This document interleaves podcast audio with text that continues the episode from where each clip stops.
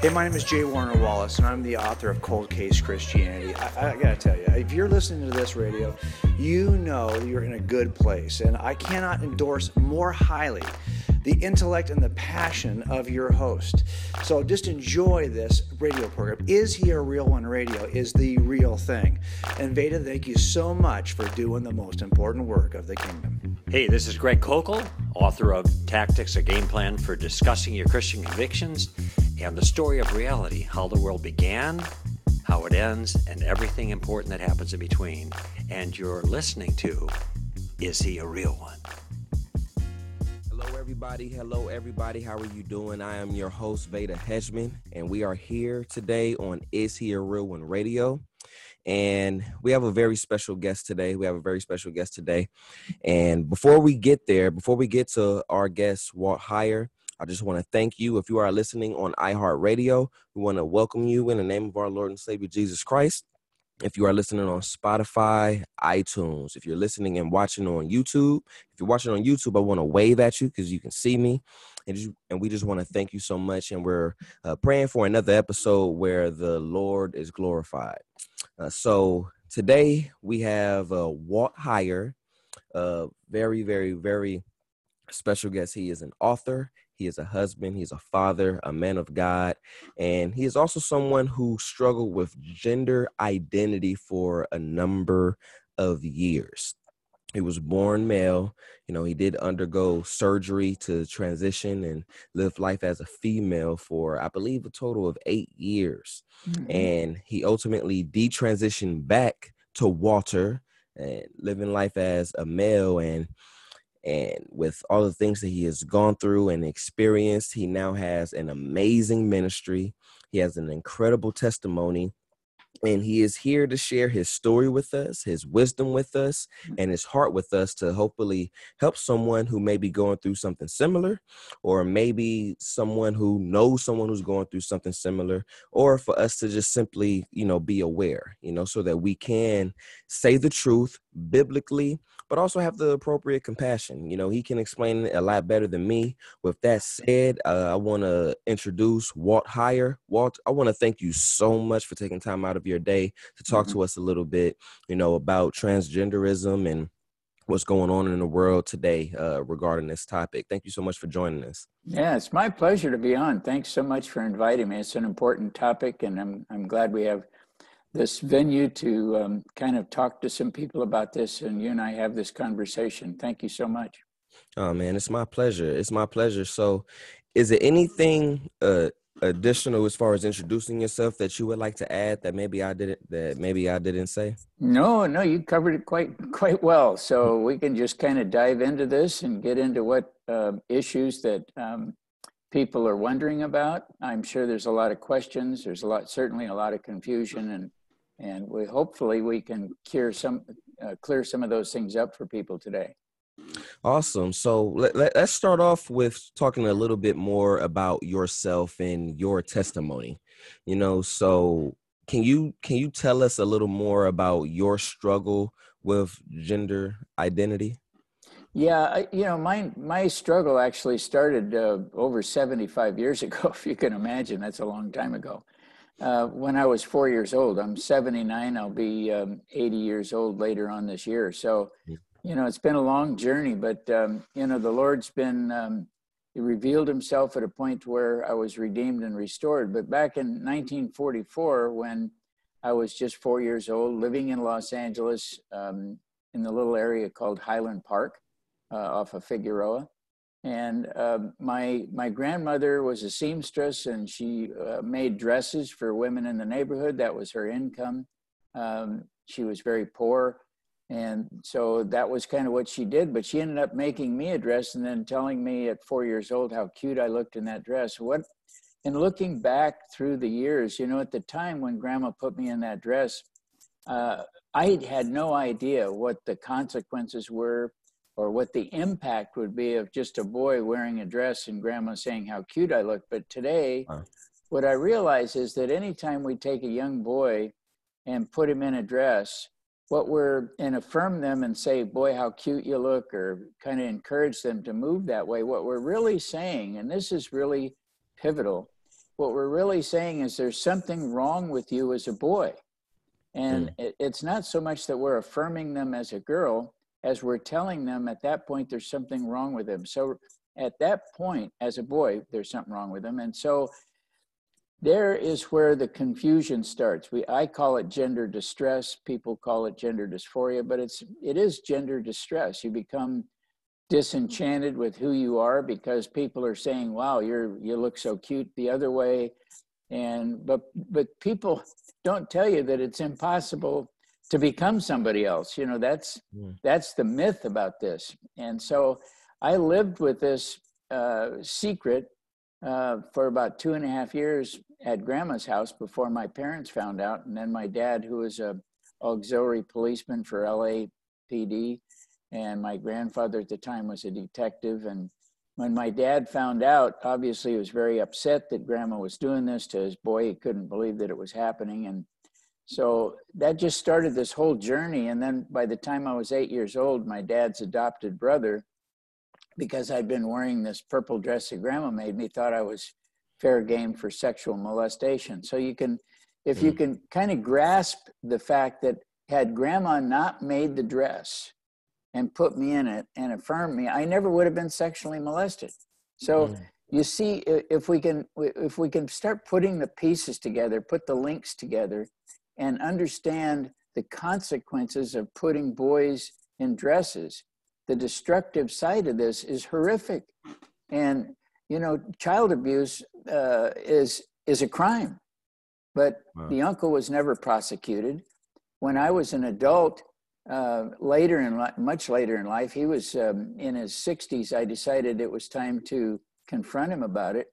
And three days before I was going to meet with him in a California uh, area, uh, he died of a heart attack. And I think Wow. I think the stress of him having to face what he did overcame him. Mm. And and I think so if we if we can just begin to understand the significance, see that purple dress caused him to do something that he otherwise wouldn't have done, caused me to be sexually molested, and then in confronting him, caused him, I believe, cost him his life. And so, you know, there's a lot of bad things that happen. It's this is not a benign thing telling children you're not who they are and try to guide them in a different direction. You know, God's made it very clear that we are fixed and unchangeable at conception. Game is over at that point, and no man can change that, even though people continue to try to do so. So I struggled with this gender identity thing in the 40s because y- you know very well there was no discussion, there were no terms like gender dysphoria, transgenderism, or anything until probably the the mid 50s when Christine Jorgensen uh, made the headlines and uh, Christine Jorgensen was a Marine and I listened to that story that they talked about and saw the news and and I identified with it. I said that must be me. Mhm. And this is another false way of associating ourselves with something that isn't true. I mean, um, here's Christine Jorgensen having the surgery, and I thought, well, maybe I should have the surgery. And so eventually, um, I, and, and this is kind of interesting. Many of the people I deal with, I'd say over 90% of them, of the hundreds of people, are not homosexual. Transgenderism isn't necessarily somebody who's struggling with uh, same sex attraction or homosexuality.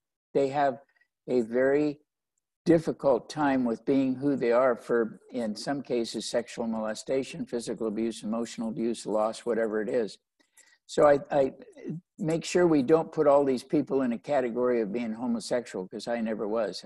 And so I got married um, and had two children. I was uh, um, I worked for uh, North American Aviation on the Apollo space missions. I worked for American Honda. I had a successful career, but that purple dress haunted me to the point to the point to where in my at nine, uh, when I was 40 years old, I went to a, a gender therapist, a specialist, and he said, "Oh, you need hormone therapy and surgery to resolve these issues because you have gender dysphoria." So, with no oppositional voices at the time, that was all you heard in 1981. And so I opted to have the hormones and divorce my wife, leave my kids, and take on the identity of Laura Jensen. I lost my job and I became homeless and lived in Long Beach, California in a park for a few days until someone took me in and put me in a garage and let me live in their garage with the turtles that were in the garage as well. So this this journey back was very slow. Um, I I I struggled for many years after that to regain um, my footing, but it was when I met a pastor. Uh, was introduced to a pastor in Pleasanton, California, who took me into his house with his family and began to minister to me. And we had a time at all the time at night after the family had gone to bed, we would stay up till two in the morning having what we referred to as philosophical conversations about transgenderism. Well, what they really were were these big fights where we were arguing about what was going on, what I was feeling. But the Lord, through that, revealed uh, so many things to me. And as you mentioned, I now have a ministry, my wife and I do, where we minister to people in 180 countries around the world. And so what what's the truth is that's this is what's so pivotal is mm-hmm. that no one can change from one gender to the other. You can't medically change. You can't change hormonally. You can't change biologically. You can't change scientifically. And biblically it's a sin to even attempt to change your body because your body is a temple of the holy spirit. So anytime you take to cutting on your body or taking hormones trying to alter what God has made, you are committing a sin.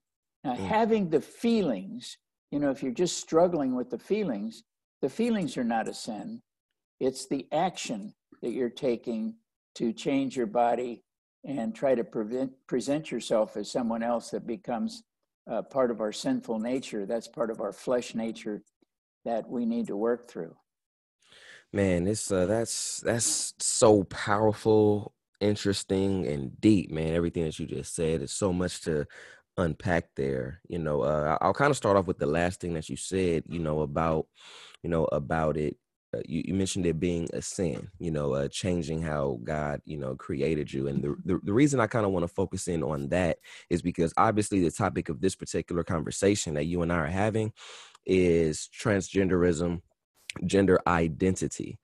But can you tell us a little bit about about the Lord giving you victory over this struggle?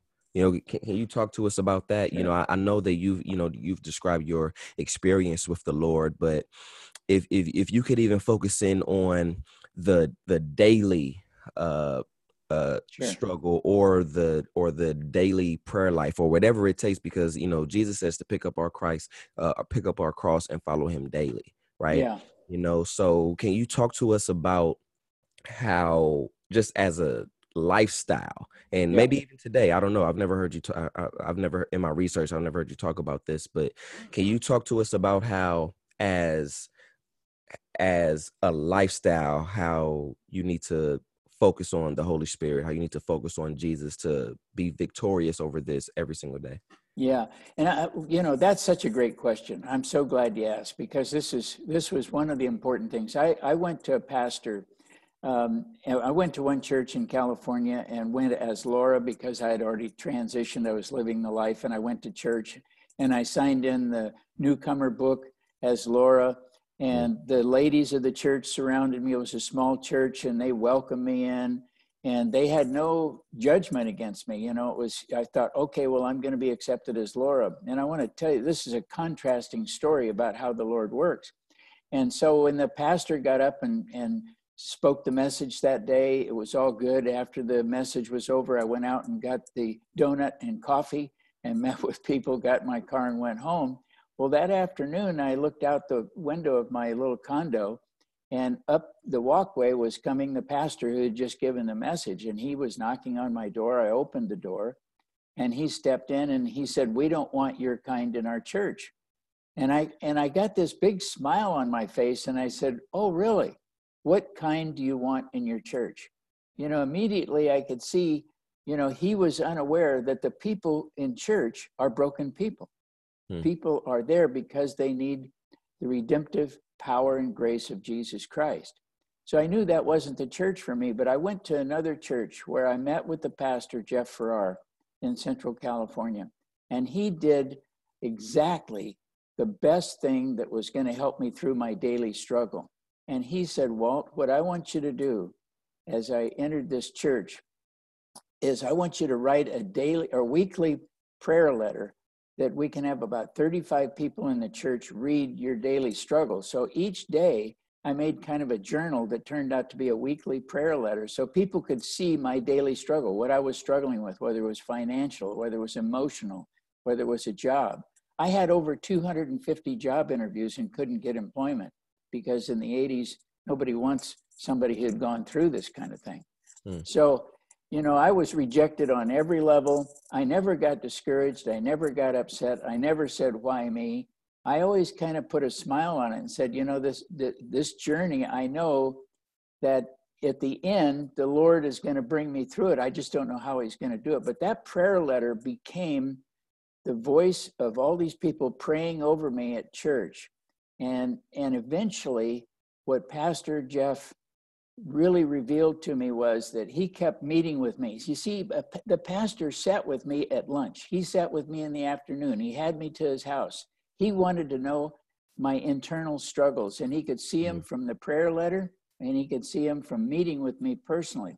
We don't need to dismiss people who are struggling. We need to engage with them and find out why they're struggling. And, and, and as he says, he was looking at my heart. What was my heart like?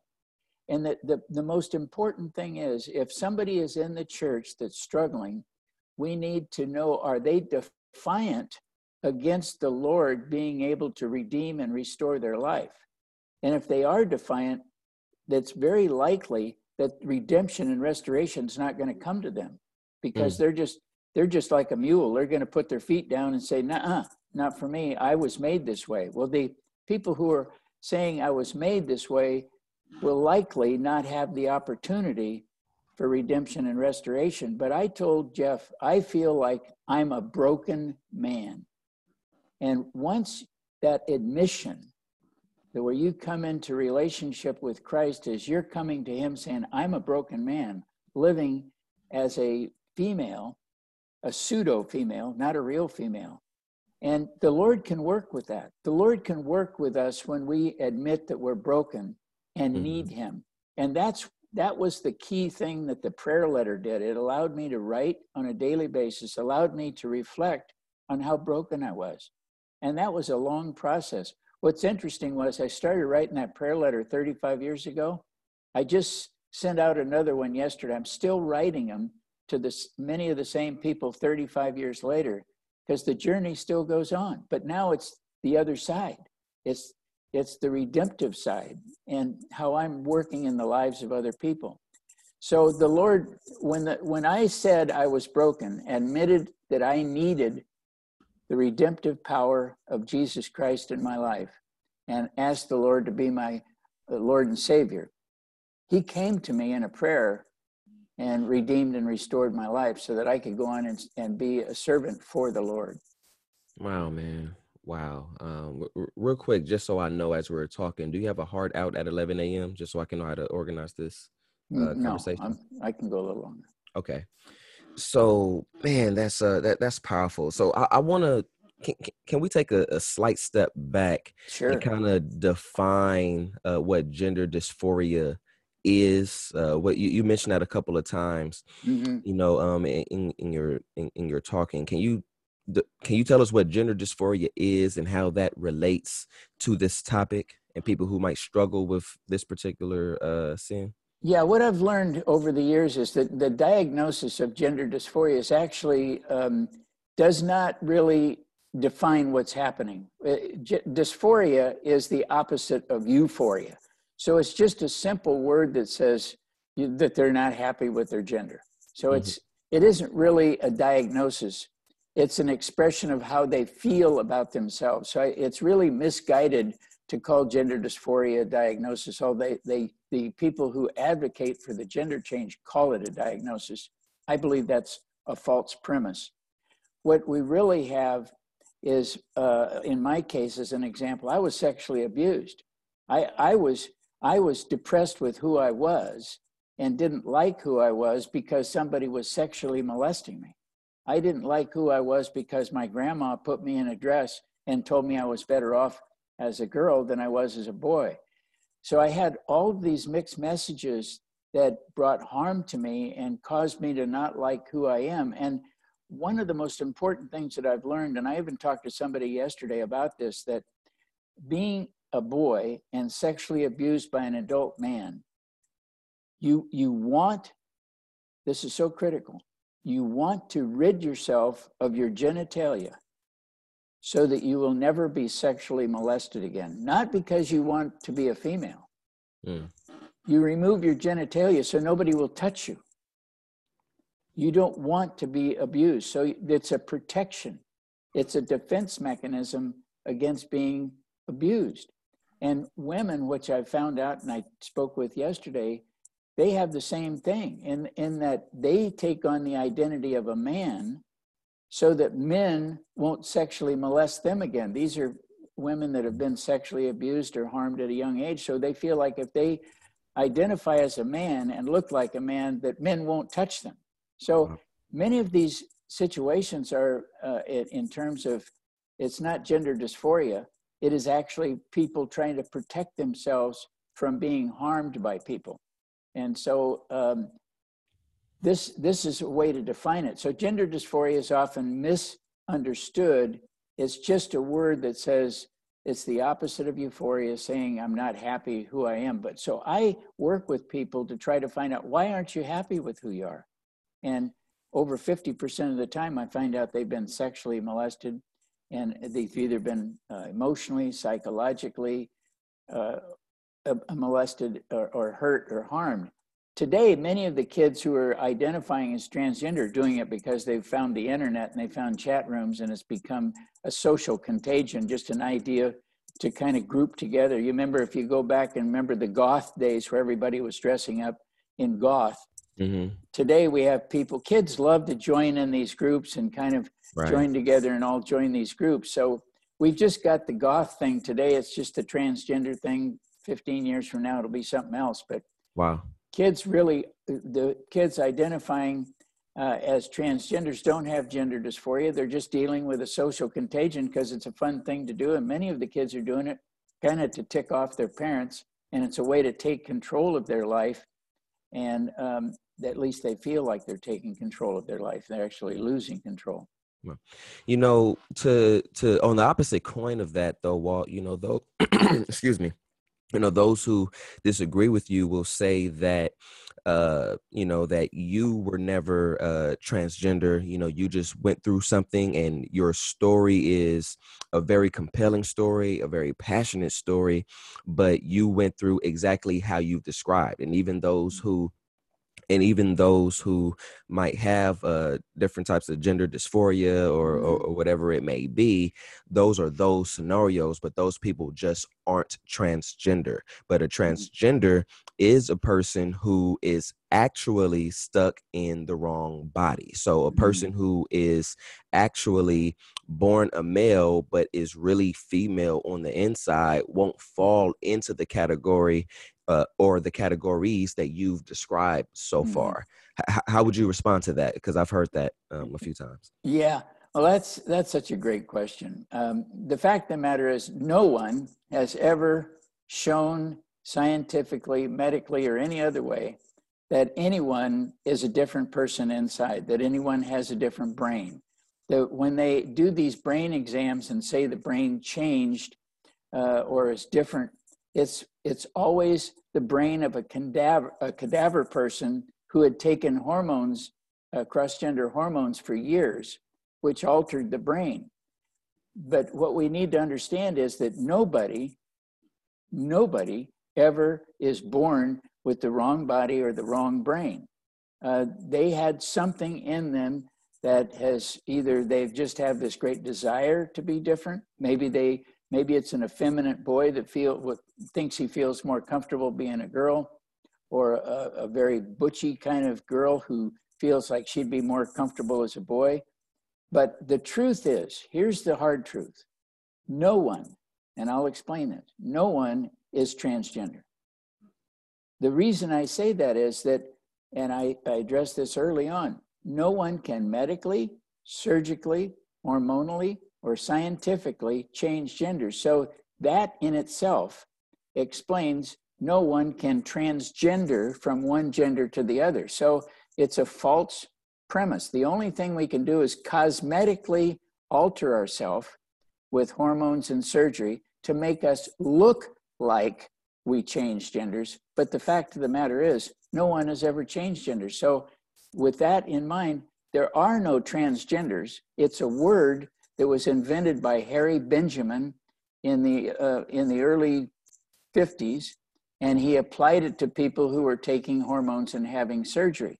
But as a medical fact, or a biblical fact, or a psychological uh, psychiatric fact, no one ever changes from one gender to the other. So then the conclusion is there are no transgenders.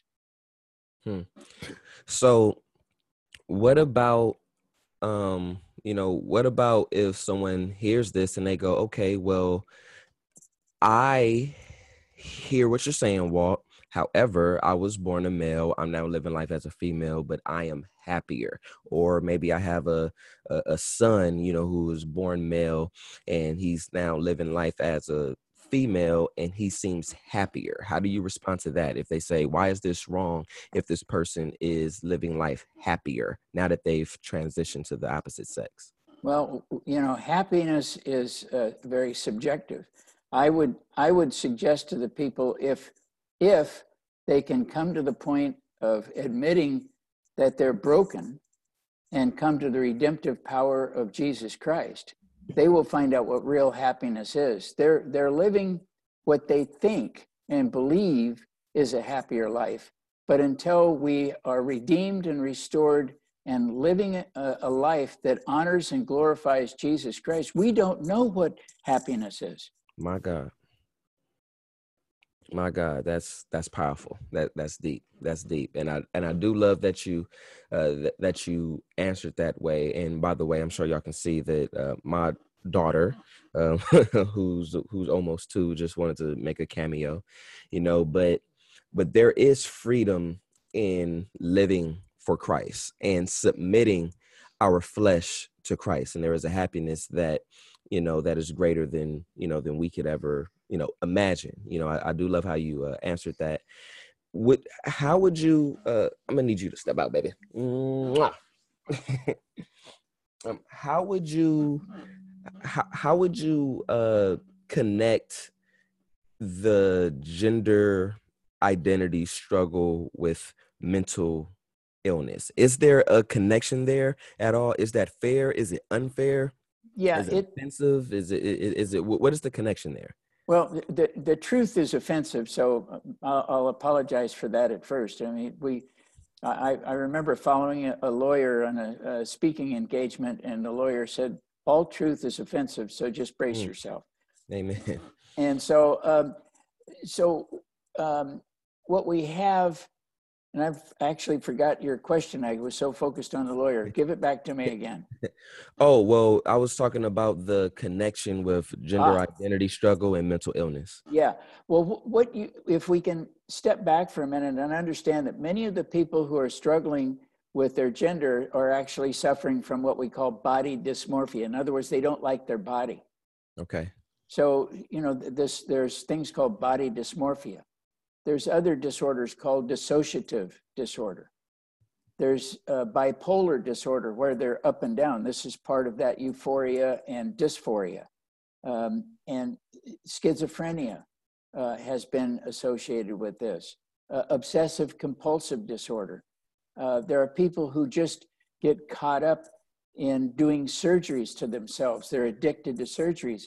I met a guy named Blair in Maryland a few years back. I met him in a coffee shop because he wanted to talk to me. Blair had had 167 quote surgeries to make himself look like a woman. Wow. And, and he was still wanting more surgeries because he could never get satisfied mm. with the surgeries he was having. And to be honest with you, when I I didn't know what to expect when I walked into the coffee shop that day, but he looked like somebody who had been in a fire. And he's had so many surgeries. he's so his face is so disformed wow. that I started to weep before I even talked to him. I thought, oh my gosh, what have they done to this poor poor man? So uh, I, I, think there's addictions uh, to the surgery.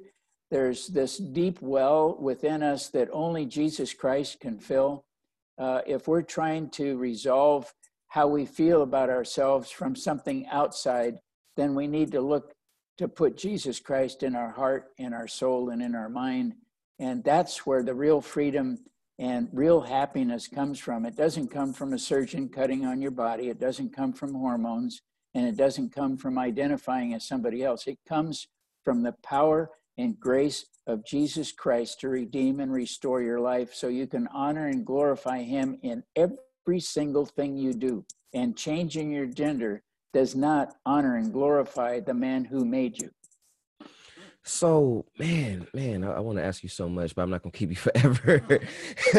okay, so how would you how would you classify those of us who are parents who have children who seem to struggle with this and how they should react to it because in the media in society nowadays it's celebrated you mm-hmm. know it's you know you're championed if you are championing the idea of your daughter you know being or, or, living as a male and vice versa you know we, we even mm-hmm. have celebrities you know who are somewhat like the poster child of it right now you know but how how do you what do you think is the proper way to address uh a, a child, a young child who might be seven, eight, nine, mm-hmm. 10, 11, 12, something like that, who is struggling with this? Like, what is the conversation like? What is the like? What do you what do you think is the proper approach dealing with that? Yeah, well, at some point this got introduced to them. Was it on television? Was it in a book at school? Was it because of conversations around them? Was it an adult that suggested or began to talk about this? Because keep in mind, 20 years ago, no kids were talking about this. Mm-hmm. This is this has only come because we have a lot of TV shows. We have schools giving the kids books. We're indoctrinating kids into thinking they can change gender. So a parent needs to do what is proper, and that is to tell them the truth. No, Johnny, you can't become Judy. It's not possible. I understand you may have those feelings, but I think what we need to understand is that a child's curiosity about a, a different gender is not a sign that they need to change their gender. Curiosity is a natural thing for a young child. And so I, I think we just need to keep reinforcing and affirming them as how God made them at conception and let them know that it can't change and that the people who are suggesting that people change it's it's okay to say no that doesn't happen, you can't become somebody else. We need to start telling the truth. And mm. we don't we don't need to fold up our tent and go this way that's you know politically correct because people are going to reward us because we're lying. It's a lie to tell a kid they can change their gender. They can't do it. Mm. And if you if you take some of the Hollywood stars, Alexis Arquette is probably a good example of that. And I wrote about Alexis Arquette who at 13 changed from a boy to a girl, and at 39 said, The whole thing, I've been living this transgender. It was Alexis Arquette was in movies and uh, all these different things over the years. Was a celebrated LGBT poster child. Came out and said, "No one can change genders. It is all, in her words, BS, and no one should even attempt to do this." She it was total scorn for the idea. So I think what parents need to know is that if they stay with the truth, that later on in life, the kids will know that you told them the truth. If you tell them a lie, that they can change genders, the kids will learn that you lied to them and that you betrayed their trust as a parent by telling them they could change genders when in fact it was just a social ideology that's a fad today. I know a lot of parents think that they're hip, slick, and cool, because they have a transgender kid that they can talk about and how how wonderful they are. Well, when the kid is comes out of this later on and says, "Why did you lie to me?" You know that parent's not going to come out and say, "I did the right thing." They'll know that they did the wrong thing. We need to tell the kids the truth. so I have uh so I have two daughters. You just saw one. You know, one yeah. is uh still a baby. I have another daughter who's 12. I know I don't might not look like it, but I have a daughter who's 12 going to be 13 this year. Is it fair or unfair for a parent to use a comparison like for instance, I wouldn't want if my 12 year old daughter said, Daddy, I absolutely want a tattoo of Tinkerbell. Like I love Tinkerbell and I want a tattoo of it. And as a parent, I would say, no, I don't think that's a good idea. And I would go through a number of reasons. One of them being, you know, you might not like Tinkerbell in eight years. You know, you you might grow out of that. you, you know, and maybe when you're grown and you decide to get that tattoo later. I know adults who have that tattoo. Mm-hmm. But is that a fair, or I know it's not quite the exact same thing, but is that a fair or unfair comparison as far as someone being young who is having uh, a, a desire or having an, and wanting to act on a certain intent, but it may not be something that they ultimately end up, you know, wanting to live with forever. Right. Well, what you're saying is is that if somebody's going to buy into having a tattoo or buy into the fact that they're a different gender, they have to buy into the fact that they will never ever change their mind and think it's a mistake. And what we know is that from studies that a vast majority of people after 13 to 15 years regret having tattoos. Right. They wish they had myself included. Myself yeah. included. Yeah, and so this is kind of so what we know is that people end up wishing they hadn't done things when they were young and wishing that we had an adult in the room to tell us the truth not to do this. And so we need to be the adults in the room telling them this is not a good idea that you know wait until you're 25 and see if you still want that tattoo. And mm. likely tinkerbell isn't going to be a good idea at 25 so um, i you know there's a lot of comparisons with tattoos quite frankly and i'm glad you brought that up. I've seen them at john hopkins hospital when i met with a psychiatric doctor there. He showed the correlation between tattoos and regret and sex change and regret. There there hmm. there is a there is a span of time where people end up having similar regrets. I wished I hadn't done it. It was foolish. And now I need to, you know, go back in if I can and take the, but it's a lot more expensive to take it off. But so I think it's a fair comparison. And so you, you sort of answered this question when I asked you about our approach with, uh, you know, with children, if we know children or have children that kind of struggle with uh, the gender identity. But if you could speak to the 10 year old you, what would you what would you say with the wisdom the experience the prayer life all of the stuff that you have now at this stage in your life if you could talk to the 10 or 11 year old you what would you say well, I want to know why they think or what happened or why they feel that way. What is it that at the core? When did you start feeling this way? How did this come about? In my case, I was sexually abused. I would have to talk about Uncle Fred hurting me inappropriately. And that that was a pivotal point in my life. Another child might say it was something else that happened. I mean, I've had so many different stories where I lost my dad. I lost my mom. I lost my brother. Um, I was in seven different foster homes. I was physically abused. I talked to a guy from Palm Springs, California, who was struggling with gender identities in a family of 12 people, uh, of kids. And he said he couldn't ever make himself sort of known in, in the family. So I changed genders just so people would see who I was and now he regrets it and is detransitioning. He just wanted people to see him. So I, I think w- when we're talking to people, we a child at 10 years old, we need to know why they feel so deep and so strong about needing to change who they are. Why don't you like who you are now? Get that question answered. You know, I when when I look at this, and you can let me know if you agree or if I'm sort of out of pocket here. Uh, I don't know if you can tell, but I try to choose my because this isn't something I know that this isn't something that I've personally struggled with.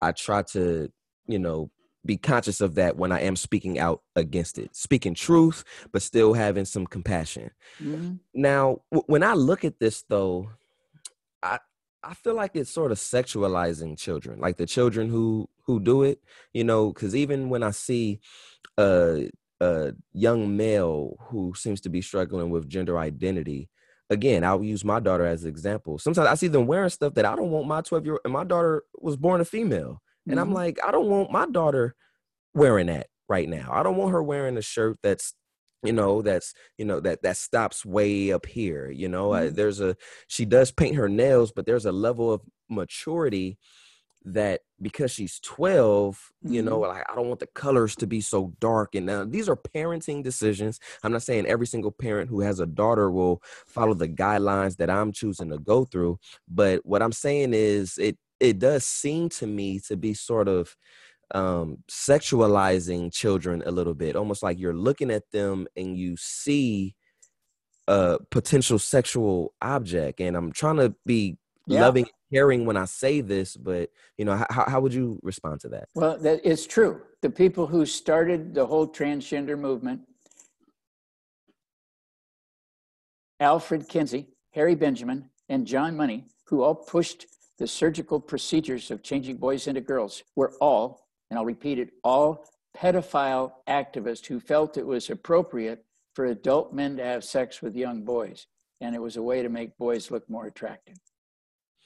Well, that was actually, uh, I, I, mean, I should have known that my question was going to lead into that. I actually was uh, going to ask uh, about those three gentlemen about Alfred Kinsey, Harry Benjamin, and and Dr. Money. Right. So since since you answered it that way, can you elaborate a little bit um, on Alfred Kinsey, Harry Benjamin, and Dr. Money, and how they uh, influenced the transgender origins and the terms and and all that stuff? Yeah, I've written extensively about it, and I, I really, if people want to get into it, I'll give you a little bit of it, but it's in my book, Paper Genders.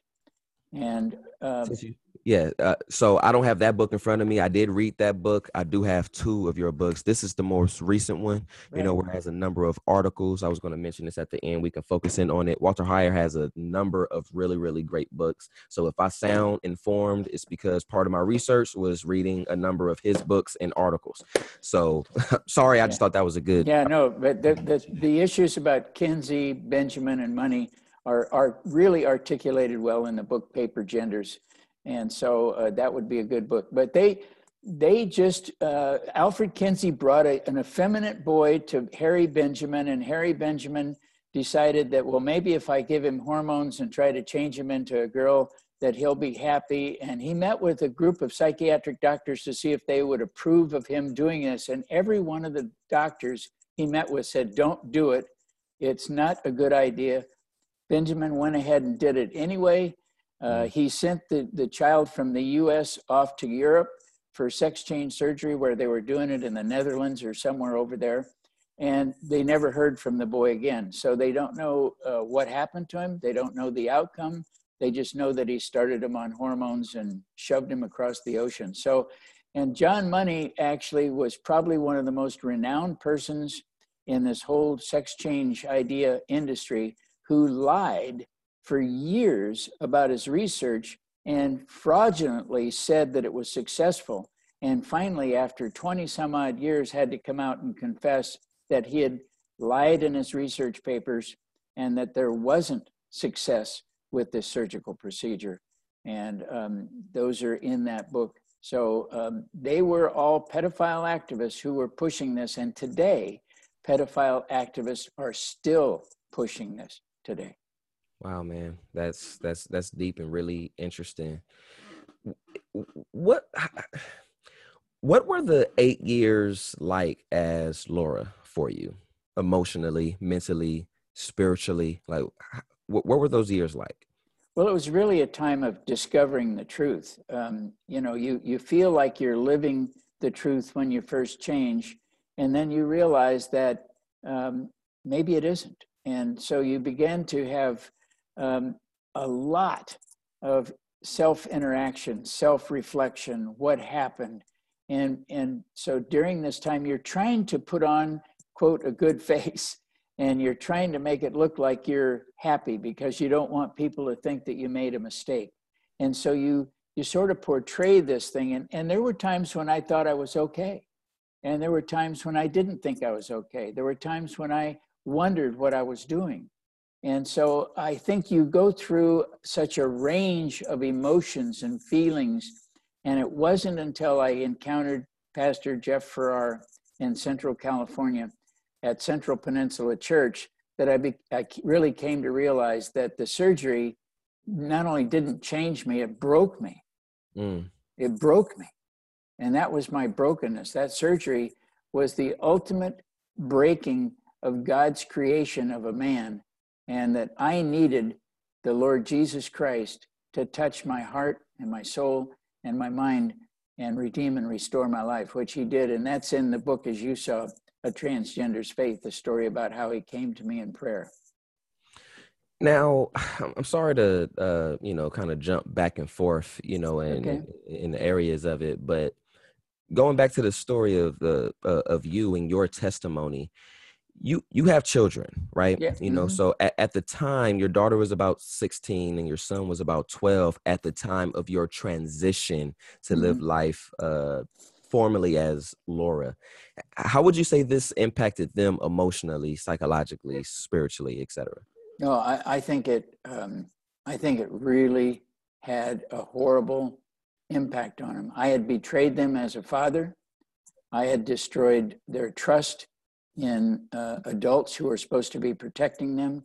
Uh, what I did uh, to them um, it has left me. It's that's why I call the website "Sex Change Regret." It's not my regret for having gone through it. It's the regret that I caused my children such horrific um, damage as not being their father, not being true to who God had intended me to be. Uh, thankfully, through my 30 years of detransitioning, uh, my kids are now okay. We have a great relationship. I talk with them frequently every week. So um, the Lord did um, restore what the locust had tore down, but um, it took a lot of years. My God, you know, this is um in my in my prayer in my in my studies I, have you know before we you know agreed to do this interview you know i was already familiar with your work and stuff and and one of the things that really ministered to me particularly in preparing you know for our conversation is i was really thinking about the power of the holy spirit and how god can change something even when it seems like we will never, ever, ever defeat this. And this might mean that we have to spend a lot of time in prayer. This might mean that we have to spend a lot of time studying his word. This might mean we have to, you know, spend a lot of time doing ministry or whatever it may be. But when we submit ourselves to God, God can give us victory over something. So again, this particular conversation might be focused on transgenderism and gender identity. But for somebody else, maybe it's alcoholism, maybe it's adultery, you know, maybe you're uh maybe it's just promiscuity and and fornication or pornography or there are other things that are that are not in God's will that some of us may struggle with. And even with me, I have things where I go, where I've gone at times, I am never, ever going to overcome this. It's God, I, I've prayed, I've tried to pray this thing away, and it has not gone away.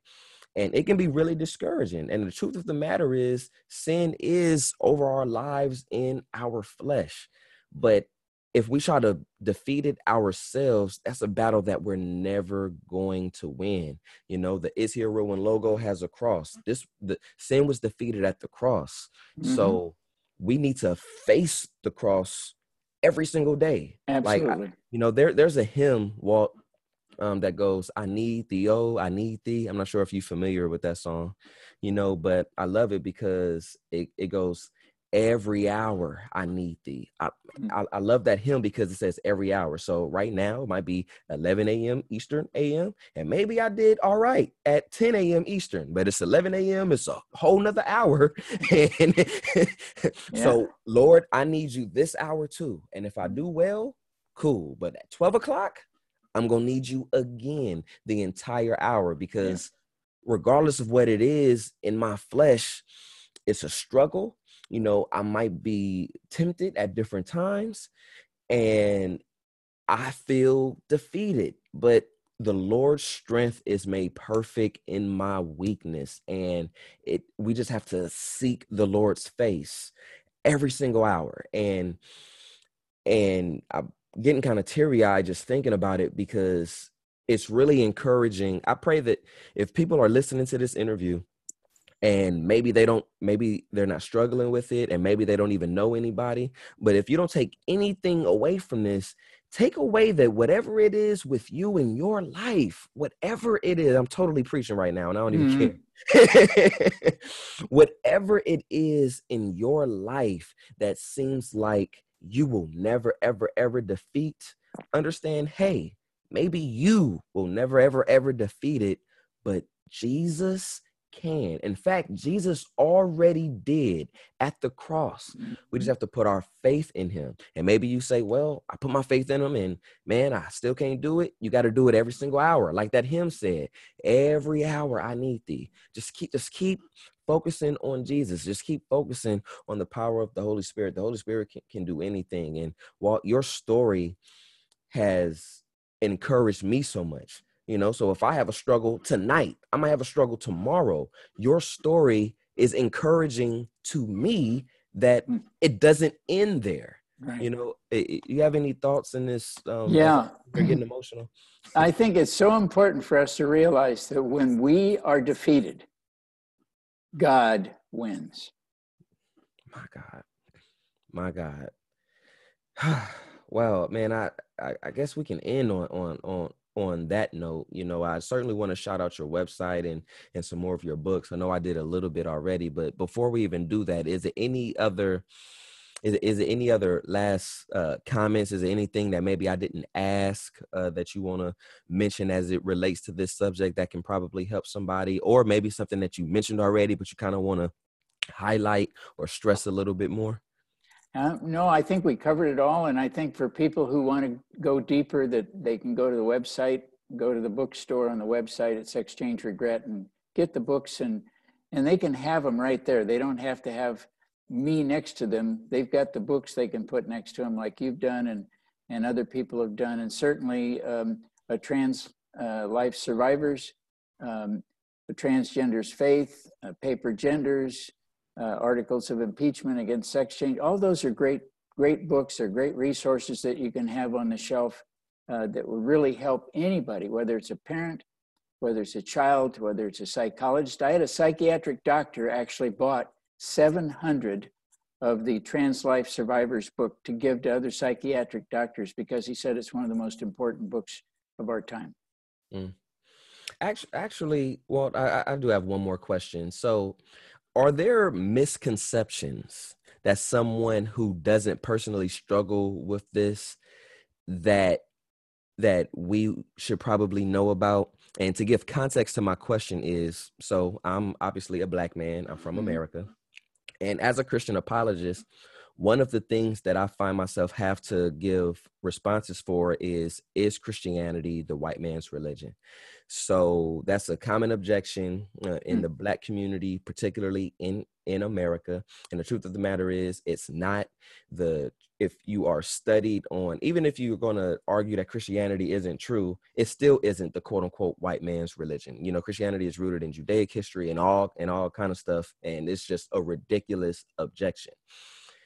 However, there is. I remember I, I did a presentation on this um and and uh, a few white friends of mine you know uh came to me and they said they didn't even know that this was an issue that had to be addressed and i explained it to them and they said well um so so basically you know they're just denying truth because they have an emotional connection to something and and i really urged them excuse me i really urged them to not dismiss the emotional aspect that people that that people who might uh, take heed to that objection might have because there are certain pains within the black community that might make it hard for some to hear the gospel.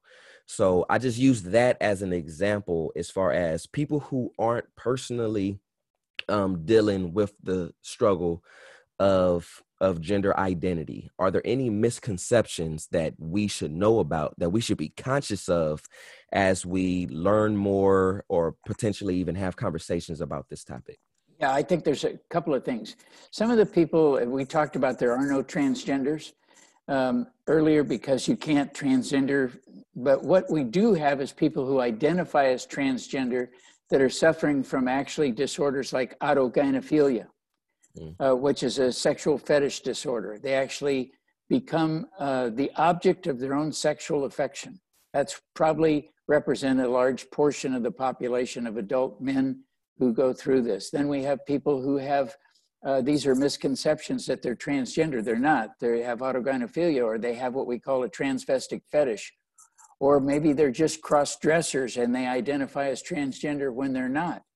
Uh, maybe they're they have they're just transvestites and they're not transgender. So the, all these things are misconceptions, and the drag queens are primarily not transgender. They're just entertainers.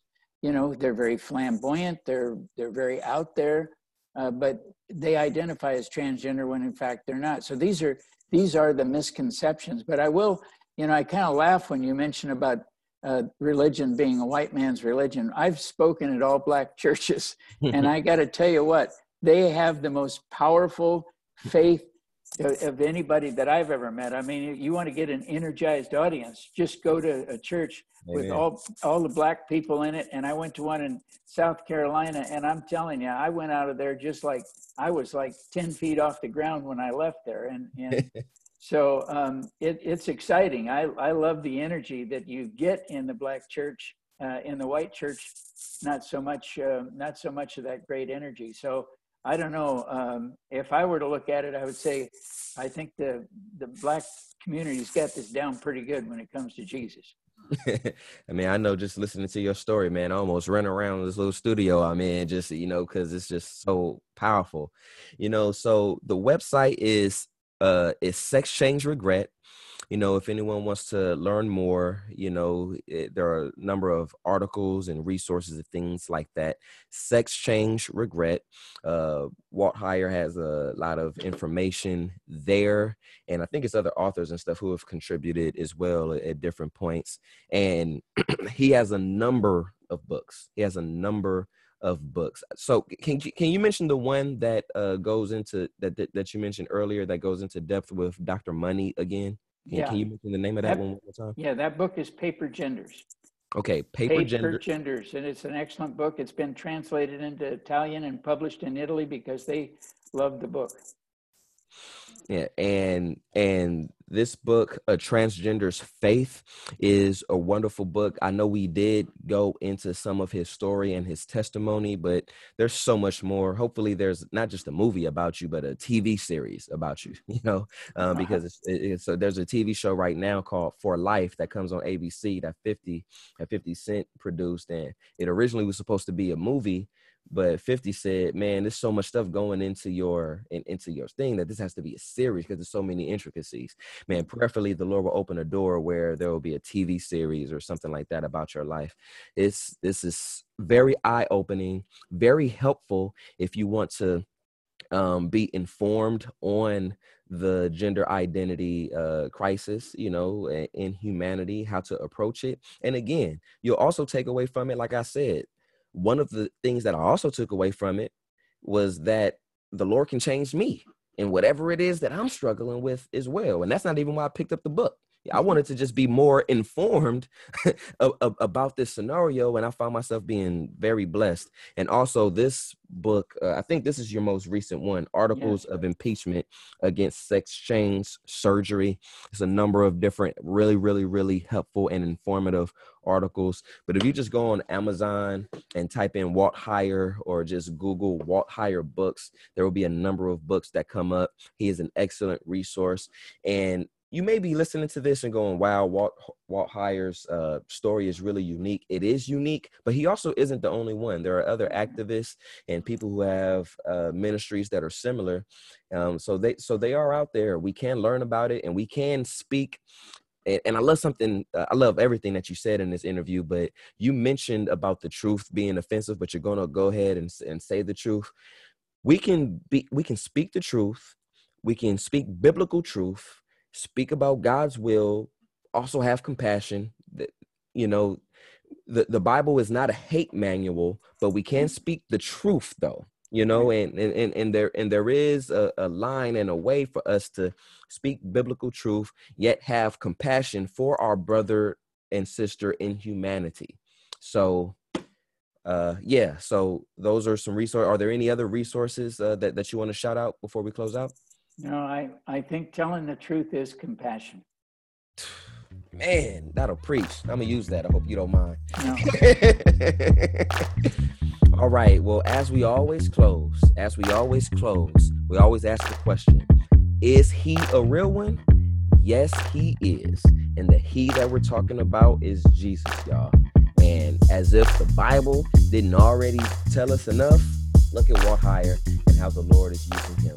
A, A, Amen. Thank you. Thank you so.